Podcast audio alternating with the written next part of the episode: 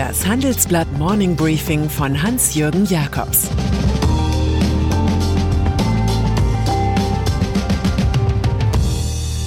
Guten Morgen allerseits. Heute ist Montag, der 6. Januar. Und das sind unsere Themen. Iran-Gate in der US-Politik, Markus Söder und das Kanzleramt und der Ökostrom, der fehlt. Wo früher die Usancen der Diplomatie herrschten, gelten derzeit die Gesetze des Dschungels. Die Weltpolitik unterliegt unter aktiver Beteiligung der USA und des Iran zusehends einem Dreiklang aus Drohen, Erpressen und Töten. So räumt Teheran nun das internationale Atomabkommen zur Seite, aus dem Washington schon lange ausgestiegen ist und das die Europäer vergeblich aufrechterhalten wollten. Es handelt sich um die erste laute politische Antwort auf die eigenmächtige Drohnentötung des iranischen Spezialgenerals Qassem Soleimani in Bagdad durch die USA. Kriegerische Antworten dürften folgen. Der jüngste Beitrag von Commander in Chief Donald Trump zur Eskalationsspirale liegt in der Thematisierung eines unverhältnismäßigen Gegenschlags, falls der Iran US-Bürger oder amerikanische Ziele attackiert, sowie in der Androhung möglicher Angriffe auf 52 Ziele im Iran. Erinnern Sie sich in diesem Zusammenhang noch an die Operation Iraqi Freedom? So hieß 2003 der Feldzug von George W. Bush in Mesopotamien, der die Fackel der Freiheit im Reich des Bösen von Saddam Hussein leuchten lassen sollte. Die Freiheit der Iraker sieht aktuell so aus, dass ihr Parlament den Abzug aller ausländischen Soldaten verlangt. Die US-geführte Koalition gegen den IS wäre somit genauso Geschichte wie die Präsenz von GIs oder von Bundeswehrsoldaten im Land. Ministerpräsident Adel Abdelmadi plädiert für dringende Maßnahmen, um ein Ende der Truppenpräsenz herbeizuführen. Es sieht ganz so aus, als ob der Iran und der Irak unter schiitischer Führung mit Dependancen in Libanon, Jemen und Syrien nach der Eliminierung des Anti-IS-Kämpfers Soleimani zu großer Gemeinsamkeit finden. Trump hat so gesehen kein Monster besiegt, sondern eines geschaffen. CSU-Klausurtagungen leben vom Nimbus Kreut, dem großen politischen Chingdarasabum. Wenn sich die Christsozialen heute im bayerischen Seon treffen, stehen allerdings weniger Vorschläge für ein verpflichtendes Gratis-Girokonto oder für mehr Härte gegen minderjährige Straftäter im Zentrum, sondern jüngste Ausbrüche des großen Vorsitzenden himself. Markus Söder fordert nicht weniger als eine Verjüngung der Bundesregierung bis Mitte des Jahres, so wie beim Fußball, wo man sich in der zweiten Hälfte mit neuen und frischen Kräften verstärke. Die Altkempen Horst Seehofer, Peter Altmaier und Gerd Müller dürften verstehen, dass da jemand von der Seitenlinie ihre Trikotnummer hochhält. Im Handelsblatt-Interview rät CSU-Ehrenvorsitzender Edmund Stoiber im Übrigen dem von ihm über den grünen Klee gelobten Söder von einer Kanzlerkandidatur ab. Seine Hauptaufgabe sieht er in Bayern. Die Zeit, darf man daraus schließen, ist noch nicht gekommen.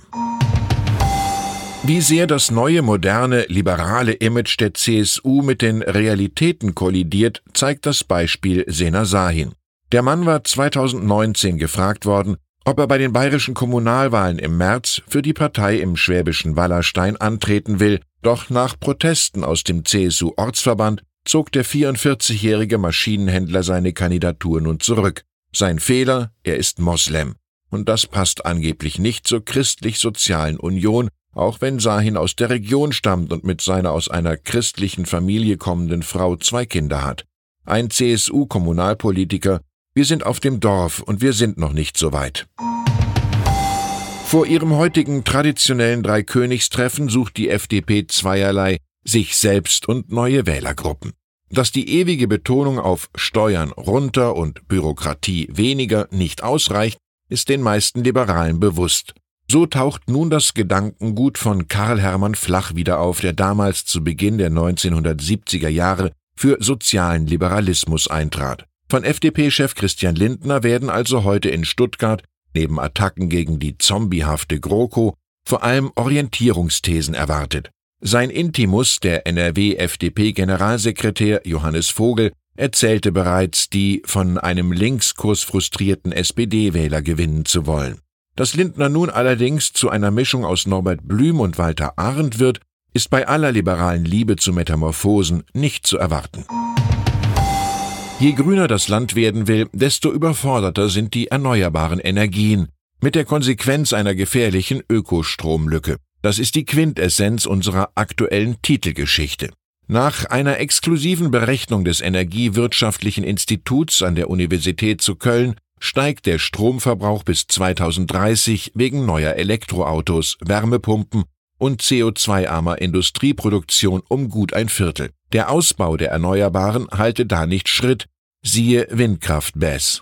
Ihr Stromanteil wachse nur auf 46 Prozent an und nicht wie geplant auf 65 Prozent. Da bleibt nur ein Rat, den der Philosoph Francis Bacon vor 400 Jahren gab. Es gibt viele Wege, sich zu bereichern. Einer der besten ist Sparsamkeit. Die Deutsche Bank, die schon so viele Spitzenkräfte verschlissen hat, baut auf eine neue Hoffnungsträgerin, Christina Riley. Die 41-Jährige sitzt jetzt offiziell im Vorstand und soll als Amerika-Chefin das angespannte Verhältnis zu den US-Aufsehern kalmieren. Die Beziehungen zu den Regulierern zu verbessern steht an erster Stelle, denn wenn das nicht erfolgreich ist, dann ist die Energie für andere Dinge auch verschwendet, sagt Vorständin Riley unserer Redaktion. Hier klingt so etwas wie Demut an, eine in den Frankfurter Twin Towers bisher eher unbekannte Tugend. Neu im Vorstand sind auch Bernd Leukert für Technologie sowie Stefan Simon für Recht. Simon war einst als Aufsichtsrat des Instituts ein Vollstrecker für die katarische Herrscherfamilie Altari, die in der Bank ein ziemlich machtbewusster Großaktionär ist. Zunehmend nationalistische Töne haben in Kroatien der bisherigen Staatspräsidentin Kolinda Grabar-Kitarovic nichts genutzt. Die Konservative verlor in der Präsidentenwahl gegen den Sozialdemokraten Soran Milanovic, der knapp 53 Prozent der Stimmen erhielt. Die Entscheidung findet große Beachtung in der EU, wo Kroatien im ersten Halbjahr den Ratsvorsitz innehat. Auch für die Beschleunigung der geplanten Euro-Mitgliedschaft ist die Personalie Milanovic ein gutes Zeichen. Und dann ist da noch Wirtschaftsnobelpreisträger Joseph Stieglitz, der bei einem Diskussionsabend in Elmau gestern Abend frank und frei darüber redete, dass es ohne massive Staatshilfen aus Washington die US-Internetdominanz mit Silicon Valley als Epizentrum nicht gegeben hätte. Wir nennen es nicht Industriepolitik, wir machen es einfach. Was die Weltwirtschaft angeht, sieht Stieglitz ein großes Überangebot an Kapital und Werktätigen. Diese Kapazitäten müsste man künftig einfach im aktiven Kampf gegen die Klimakatastrophe nutzen. Deshalb empfahl der Professor in dieser Sache erneut mehr öffentliche Investitionen, namentlich auch von Deutschland.